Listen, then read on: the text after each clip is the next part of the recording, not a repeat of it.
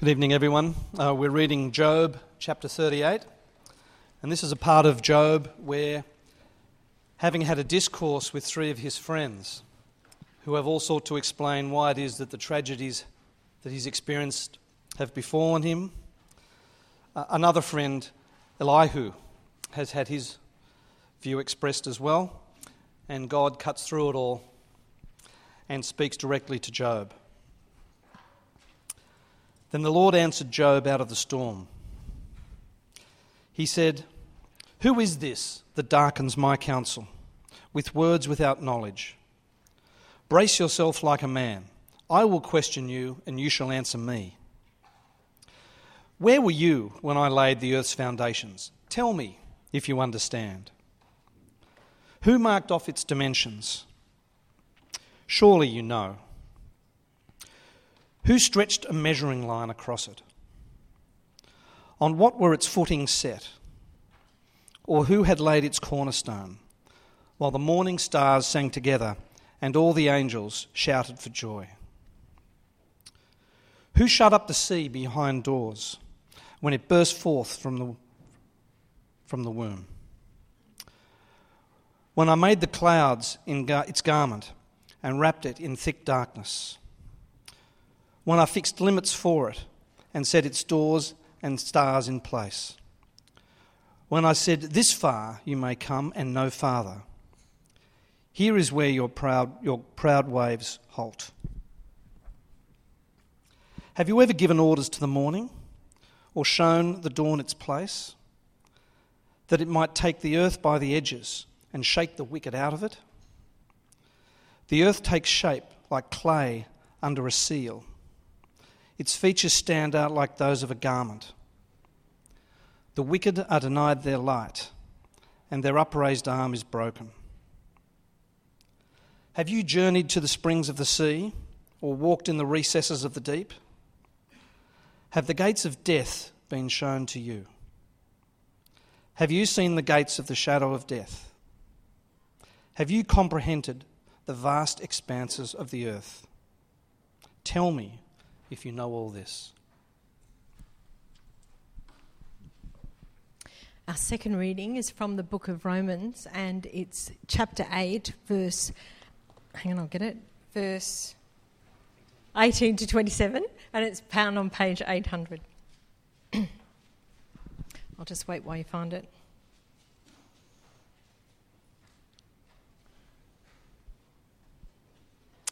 I consider that our present sufferings are not worth comparing with the glory that will, will be revealed in us.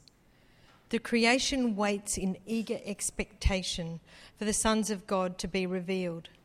For the creation was subjected to frustration, not by its own choice, but by the will of the one who subjected it, in hope that the creation itself will be liberated from its bondage to decay and brought into the glorious freedom of the children of God. I can't see, sorry. I have to get a bit closer. We know that the whole creation has been groaning as in the pains of childbirth right up to the present time. Not only so, but we ourselves who have the first fruits of the Spirit groan inwardly as we wait eagerly for our adoption as sons, the redemption of our bodies. For in this hope we were saved. But hope that is seen is no hope at all. Who hopes for what, is, what he already has? But if we hope for what we do not if we hope for what we do not yet have, we wait for it patiently. In the same way, the Spirit helps us in our weakness.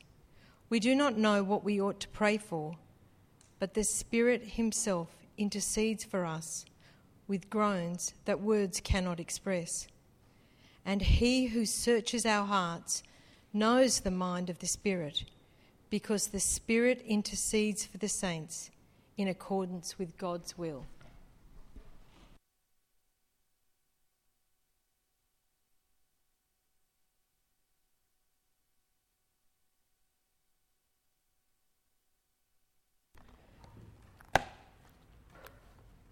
Good to see you. This is actually a really um, hard sermon to preach when you're tackling a topic like uh, where is God in natural disasters. Uh, but we've got to grapple with it. We need answers for ourselves, and we need answers to share with those that we know and love as well. Hard sermon to prepare, hard sermon to preach. But I do hope that as you've watched the natural disasters, or as the insurance companies call them, the acts of God, over the last few months, years, that you've actually been asking those questions yourself. You know, where is God? Does God care? Can God help? Why doesn't God do something? And let me just take you few, uh, through a few of the facts, if you want.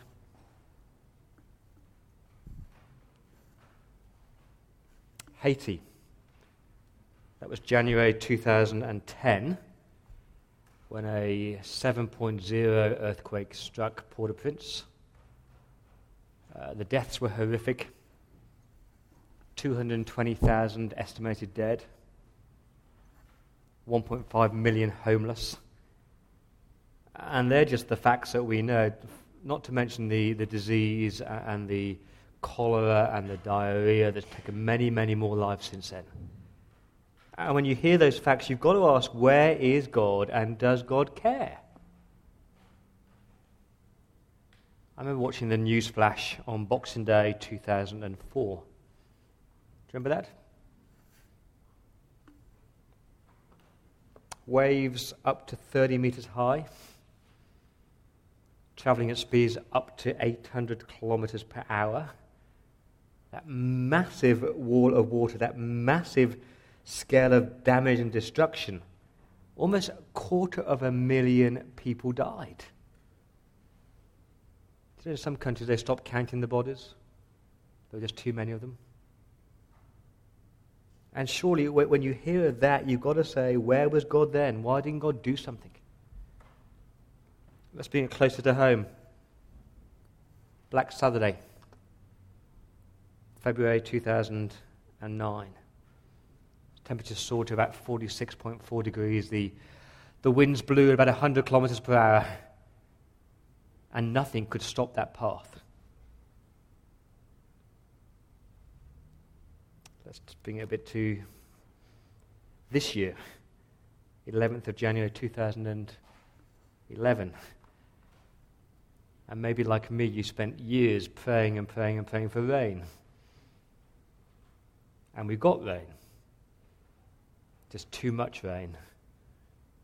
All at one time, too heavy. And so Brisbane and Queensland deluged by those floodwaters, 35 lives lost, uh, 20,000 people homeless. I'm going to skip over Cyclone Yasi. Let's go to the 4th of March this year. Japan, a 9.0 earthquake. The death toll is predicted to exceed 30,000. And surely, as you watch those pictures, you said, Where is God? Does God care? Uh, finally, let, us go to Christchurch. Christchurch, New Zealand. Imagine that you're sitting at your desk at lunchtime in the CBD like you always do, and then suddenly a, a quite a small earthquake, 6.3. But the damage is just massive. Buildings are, are just pancaked. And surely, as you look at those facts and figures, you do ask, where is God? Does God see? Does God care? Can God help? But let me just say, what I've just given you are, are just facts and just figures. The reality is that through these so called natural disasters, real people lost real loved ones. Read this letter from a friend of mine who's a minister in Christchurch, New Zealand. He said, The damage is widespread. CBD is more or less destroyed. But everything for us is relativized by the loss of Julie. The police came to David two days ago to confirm they'd identified the body, and he had the job of telling their four year old son, Ethan. David wrote this. David write, wrote this email a few days ago to me. I told Ethan a few days ago that I didn't think that they were going to be able to find Mummy and I believe that she's in Jesus' care now. That with Jesus she'll be safe and happy. but that we can't see her anymore. And it, would, and it would be very sad for us. That I would love him as best I could, and our friends would love him as best they could. As for me, a few days ago I got passed on a message that stuck in my mind. Richard All Souls, who, uh, who lost his wife to cancer, said, My emotions are all over the place, but my doctrine is intact. I don't know if I can hold to all of that, but it resonates with me. At times I feel like shouting, but despite all this, I haven't felt the anger towards God that I feared I would. I don't currently feel any bitterness. I do still believe in God and trust that He has Julie, Ethan, and I in His care, albeit now in different ways. It makes sense to me that if God is sovereign, then Julie's death was not random, and I do find that comforting. It means there's no reason, so it means there's a reason, albeit one I don't understand, and therefore there's a meaning. It also makes sense to me that if God is loving, which He is, then Julie will be in good care now. And while I might be in a lot of pain, along with Ethan and everyone who cared about Julie, we are also still in good hands of a loving God. And the reason I share that with you is when you talk about a sort of like, natural disasters, you're not just talking about the pictures you see on TV. You're talking about real people who have lost real loved ones. And the problem with preaching on a topic like this is that we sit here in the comforts of Kirribilli and we do this armchair pondering of the theology of natural disaster or the theology of suffering. But at some point in your life, and at some point in my life, those armchair discussions will be reality for us. And what I'm going to do tonight is try and give you a framework to deal with suffering as a whole that will help you understand both natural disasters but also the suffering that you might go through personally. Does that make sense? Please don't trivialize this. Please don't just theologize this. Think about yourself. Think about real people who you know and love. I think when you come to a topic like natural disasters, people fall into one of two camps. Uh, they go to two extremes. Either their God becomes this, this monster who sits up in heaven and causes all these things and just, and just is bringing death and carnage and he's killing all these people for no reason. Or, at the other extreme, you've got this impotent, powerless God who's just not able to do anything about it. I want to say there's this path in between. He, he's, he's not a vindictive monster, he's not a pathetic, impotent God. This is the God that we know and we love and we trust. I've got four things about him. God is in sovereign control in all situations. God is in sovereign control in all situations. And that is the most comforting doctrine that you can grasp hold of. God is, God is totally sovereign. Nothing happens in this universe without God's permission.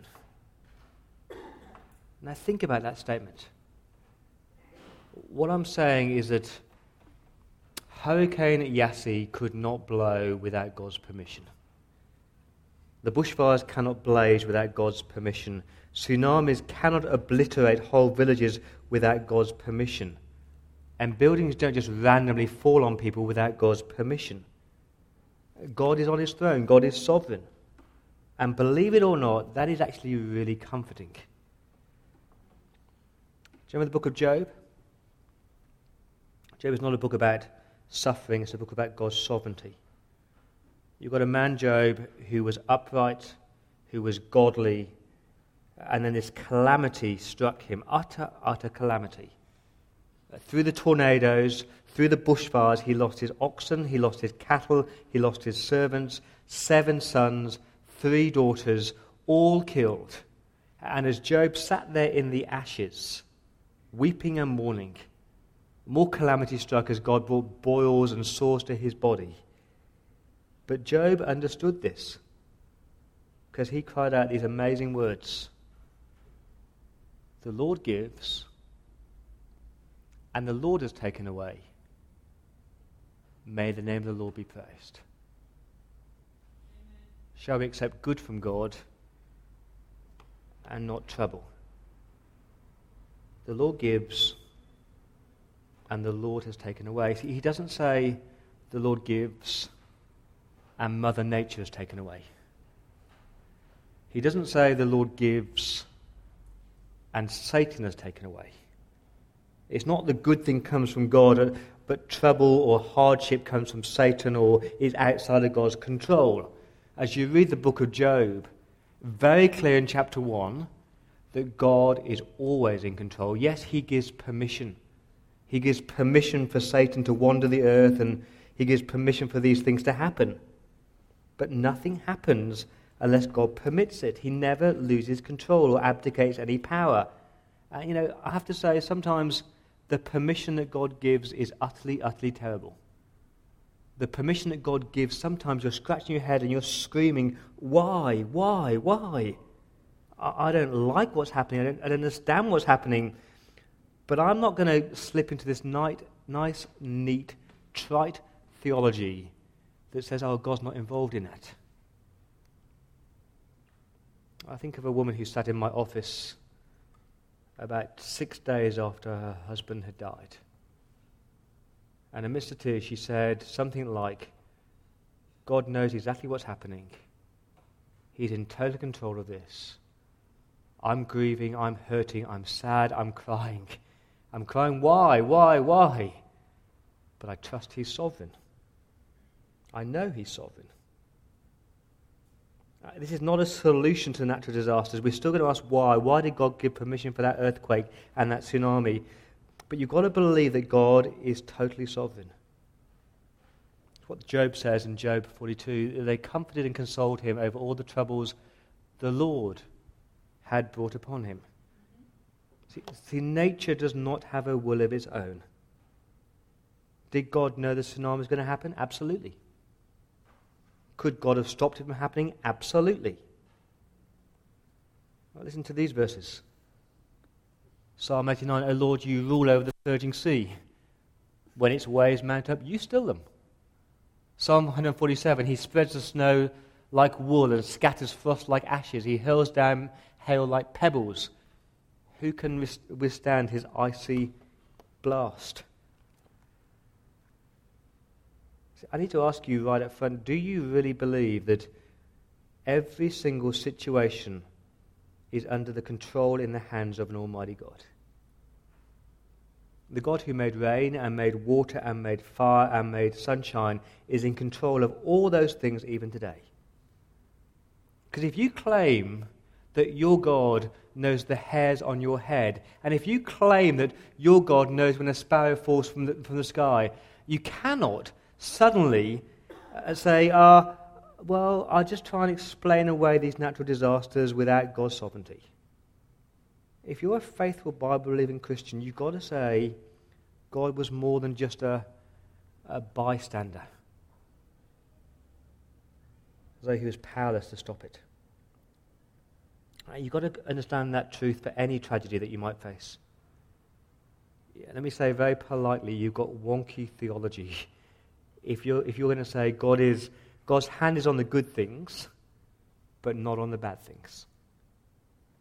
You know, try and say to someone, oh, God, God, God didn't mean for your husband to get cancer.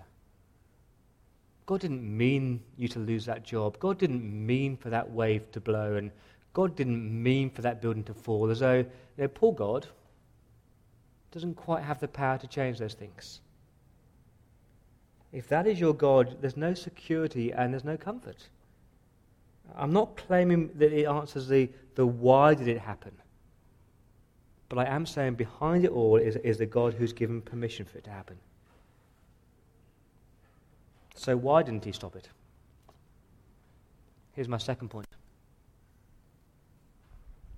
God's ways are sometimes mysterious. What was the purpose of that tsunami? What, why did the floods happen? What was the point of the earthquake? What has God been trying to achieve in His Word over the last couple of years?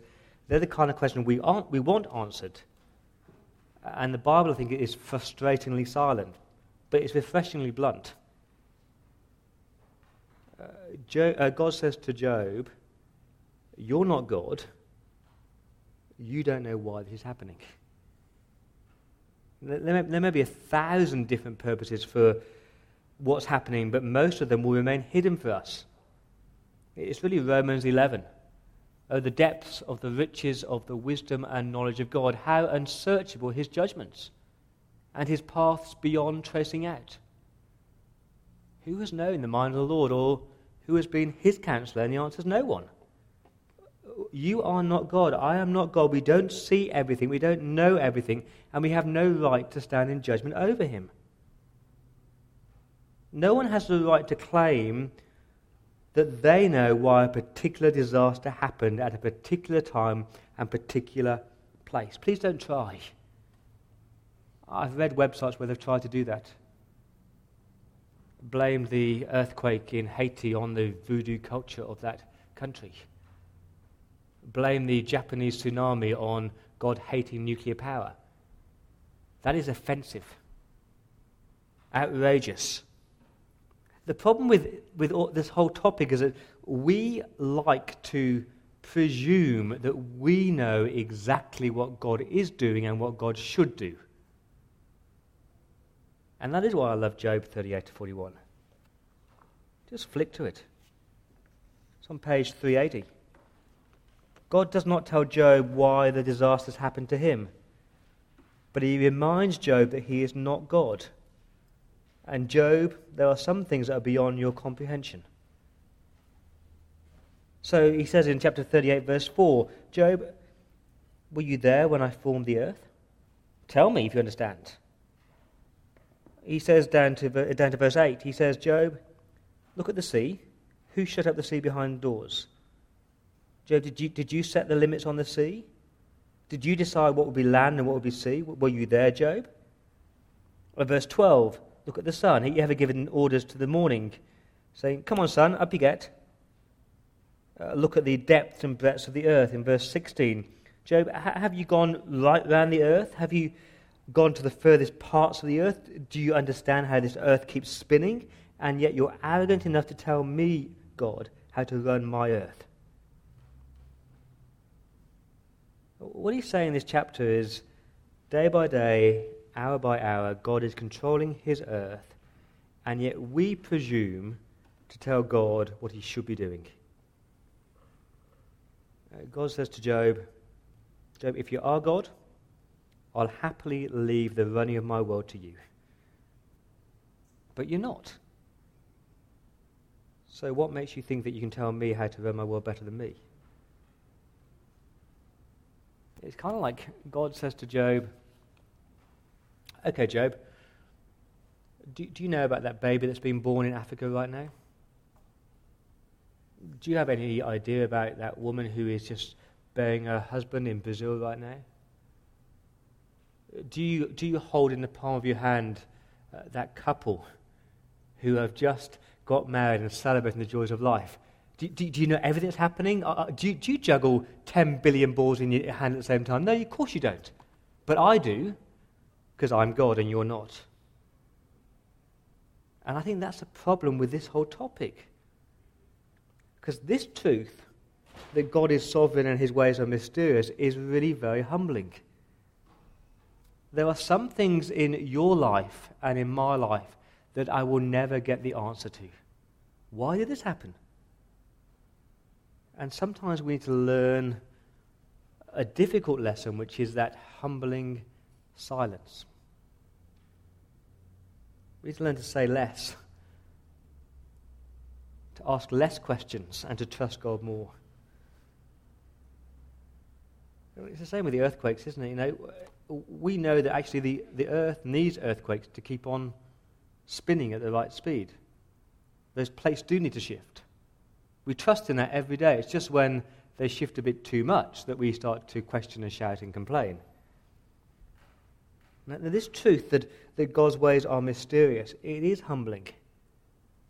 So, so, so, why didn't God bring an earthquake to Sydney where we have better infrastructure than Haiti? Uh, why did God bring the earthquake at lunchtime in Christchurch when people are in their offices rather than after work? Why, why, did, why did God flatten so many churches? Why didn't He protect His people? Why did so many Christians die in Haiti? More Christians than, than unbelievers died in Haiti. Why didn't God protect those people? And the answer is I really don't know. And let me just give you another word here. I'm begging you here, please, please, please, don't start to quote Romans 8:28 at me. You know, we know that in all things God works for the good of those who love him. That is true. I believe that. I believe God works in all situations to bring good. But please do not start to speculate what that good could be. You know, yeah, we hear remarkable stories of, of sacrifice and survival. We hear remarkable stories of, of perfect strangers risking their own lives to save others. And we've seen communities united like never before, and this outpouring of prayer and outpouring of concern, and all those things are good. But please don't start to speculate exactly how God is going to use these things for good in each situation. Because we're presuming that we know God's mind there. God's ways are sometimes mysterious. Let me say this lesson is a lesson I've had to learn as a pastor. I made so many mistakes in my early years of ministry.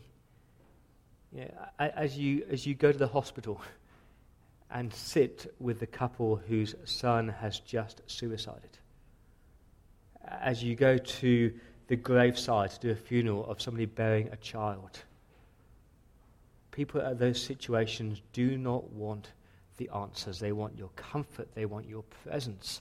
And when you start to say to them, Oh, God is probably doing this, and guessing what God is doing through it, that is arrogant and that is proud the humbling thing to say is, it grieves me. I'm weeping with you. I don't know why God is doing this. His ways are, are far greater than mine. It's okay to say that, isn't it? It's okay to say, I, I don't know why a quarter of a million people lost their lives. Because I'm not God. Could God have present, prevented it? Yes, He is sovereign.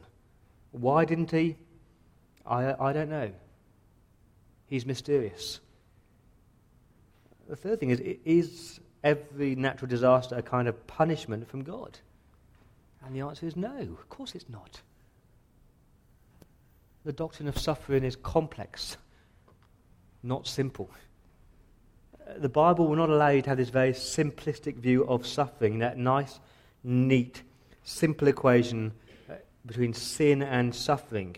That, that was Job's comforters' problems. They tried to say, You're suffering because you sinned, or if you're suffering, you must have sinned. And that kind of wonky theology, you know, if Japan is suffering, it must be a punishment for them as a nation, or if Haiti is suffering, it must be a punishment for them. That is not biblical. Suffering is not that neat. Now, let me say, sure, some suffering, or all of suffering in some way, is a result of human rebellion against God in some way.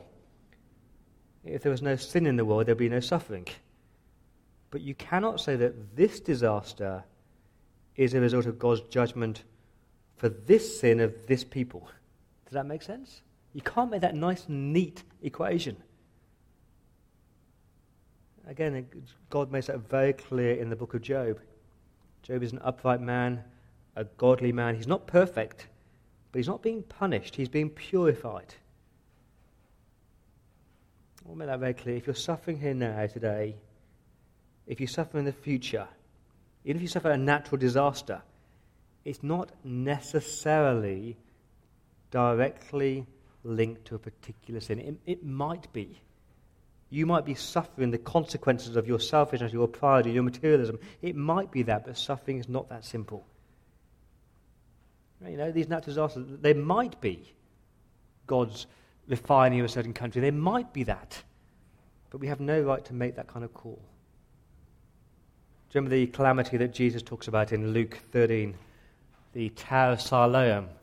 Uh, those 18 who died when the Tower of Siloam fell on them, do you think they were more guilty than all the others living in Jerusalem? I tell you no.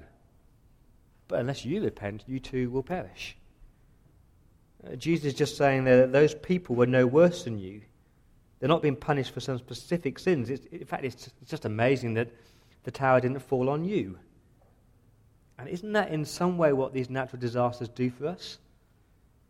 They force us to, to recognize that we are vulnerable and we are broken. And I do hope that you watch those floods and somewhere in the back of your mind was saying, There, but for the grace of God, go I. Thank you, God, that you haven't brought this flood to Sydney, and thank you you haven't brought an earthquake to Sydney. Listen to what Spurgeon has to say. As I looked for a moment upon the poor, mangled bodies of those who had been so suddenly slain, my eyes find tears but my heart, my heart does not boast, nor my lips accuse. Far from me be the boastful cry, God, I thank thee that I am not as these men are. Nay, nay, nay, it is not the Spirit of Christ. We thank God that we are preserved. We say, It is of thy mercy that we are not consumed. And we ascribe that to his grace and his grace alone. But we cannot suppose that there are any betterness in us why should we be kept alive with death so near? All I'm just saying is that when you come to a topic like suffering, why do those Japanese suffer? Why did New Zealand suffer? Why does the uh, Haitian suffer? We, we don't know. It's not simple answers. The other thing I've been, been pondering this week is how would other worldviews answer this question? So, what would the atheists say to David and his son Ethan? What would the Buddhists say to David and his son Ethan? What hope do they give? Here's what Bertrand Russell said, to the atheist. He said, No one can believe in a good God if they sat at the bedside of a dying child. But here's his explanation for that dying child. He says, Brief and powerless is man's life. Man's achievements must inevitably be buried beneath the debris of a, of a universe in ruins. Now, I don't find that particularly comforting. Just to be told that there's no purpose to my suffering the Bible says there's always purpose to suffering. It might be refining you, it might be building your character, it might be forcing you to say, I'm not in control, but God is. It might be forcing me to, to draw closer to God, to repent, to believe. God always uses suffering, we just don't know exactly how He's going to use it. Which brings my fourth point. Please be realistic that our creation is groaning. See, that's Romans chapter 8. Romans 8, verse 18, it says, I consider our present sufferings are not worth comparing with the glory that will be revealed. The creation waits in eager expectation for the sons of God to be revealed. This is the key verse, verse 20.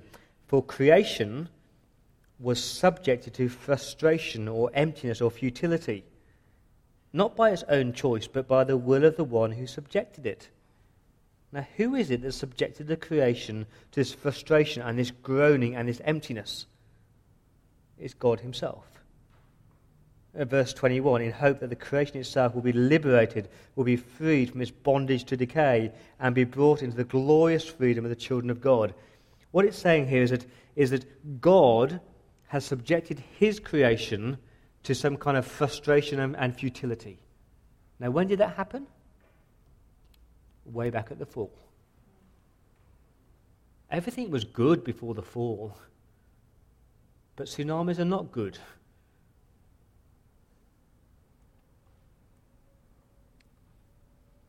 You see, we can't deal with this whole topic of natural disasters without recognizing that we live in a broken world, a groaning world, a world full of sin.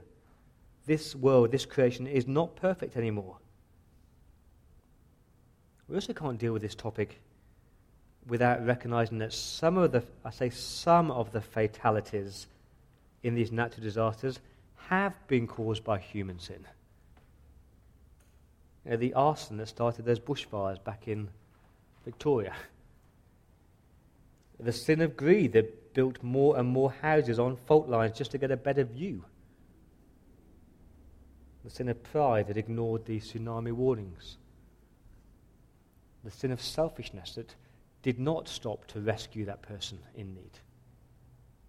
But put all that aside, Romans 8 is still very clear that creation is in the pains of what? Verse 22? The pains of childbirth. We're waiting, we're about to give birth to the new heavens and the new earth, where there's no pain and no suffering and no sickness and no tsunamis. And isn't that what these disasters do for you? Don't you watch them and, and think of Matthew 24 and think, that's right? Uh, the, the, the return of Jesus, there'll be earthquakes and there'll be wars and there'll be rumors of wars. Don't you sit there and just say, Come, Lord Jesus, please? I don't think we do because we're just so far removed from them. But you will cry, Come, Lord Jesus, when your own personal mini tsunami hits you. Believe me. You might not be wiped out by a 30 foot wave, but you might be wiped out by the death of a loved one, or by loneliness or by depression or something that just, just whacks you and says, Come, Lord Jesus, come, Lord Jesus. And I hope that's what these natural disasters do for you. They, they lift your eyes onto Jesus, onto the new heavens and the new earth, not just this earth. Where is God? Uh, he is sovereign, He's in control. Why doesn't He stop it? I don't know. His ways are sometimes mysterious. Is that suffering linked to sin? No way. Suffering is such a complex doctrine, it's not simple. But this world is groaning. So, how should you respond? Let me give you two C's to respond with compassion and with confidence. With compassion, please learn to call a disaster a disaster in many ways, I hate the fact we're talking about this tonight. Stop theologizing and just start weeping. Do what Romans 12 tells you to do weep with those who weep, mourn with those who mourn. And we should be sitting watching our TVs with, with the tears flowing. We should feel compassion for those who suffer. I reckon that's one of the lessons that Job, Job's comforters learned to speak less and to weep more, to discuss and to debate and to theologize less and just have real compassion. And that is a lesson I've learned in life's many tsunamis. People want empathy.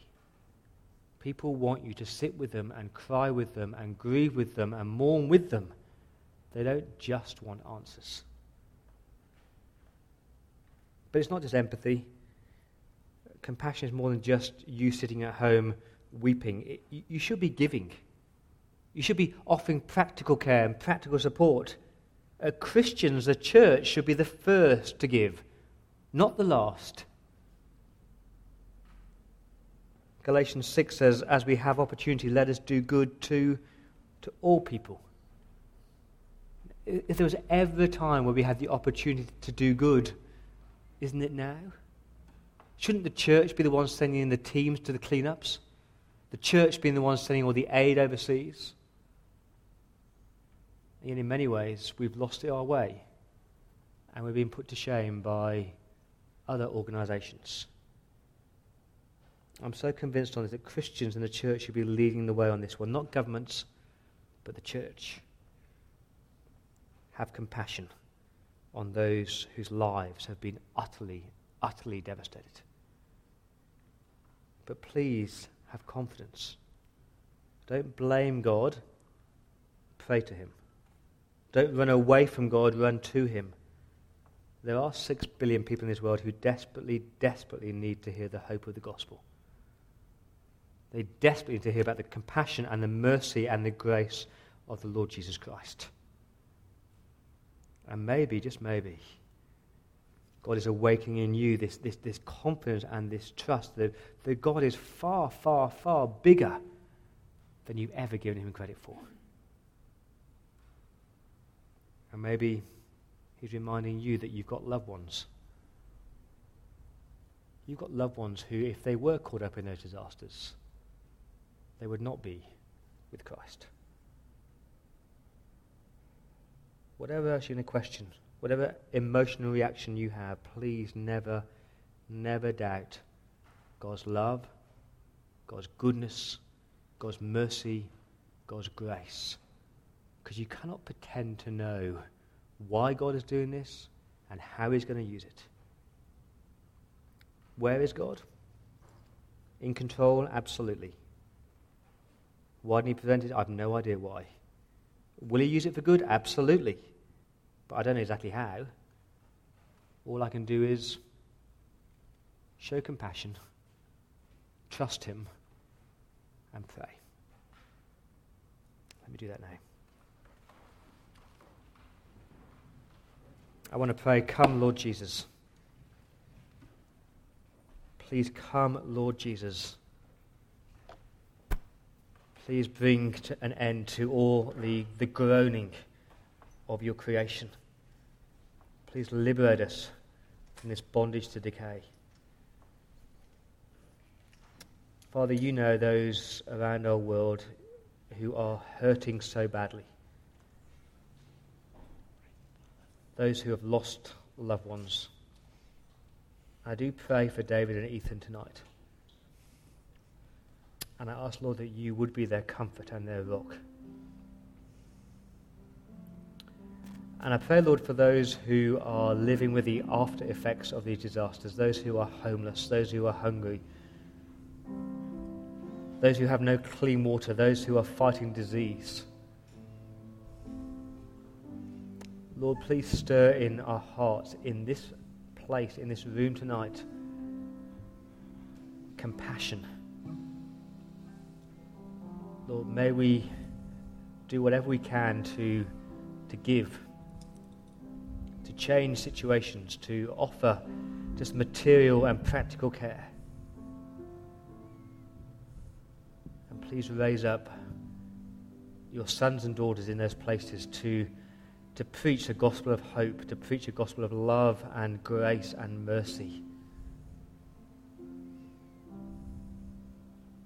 Lord, your ways are unfathomable and unsearchable.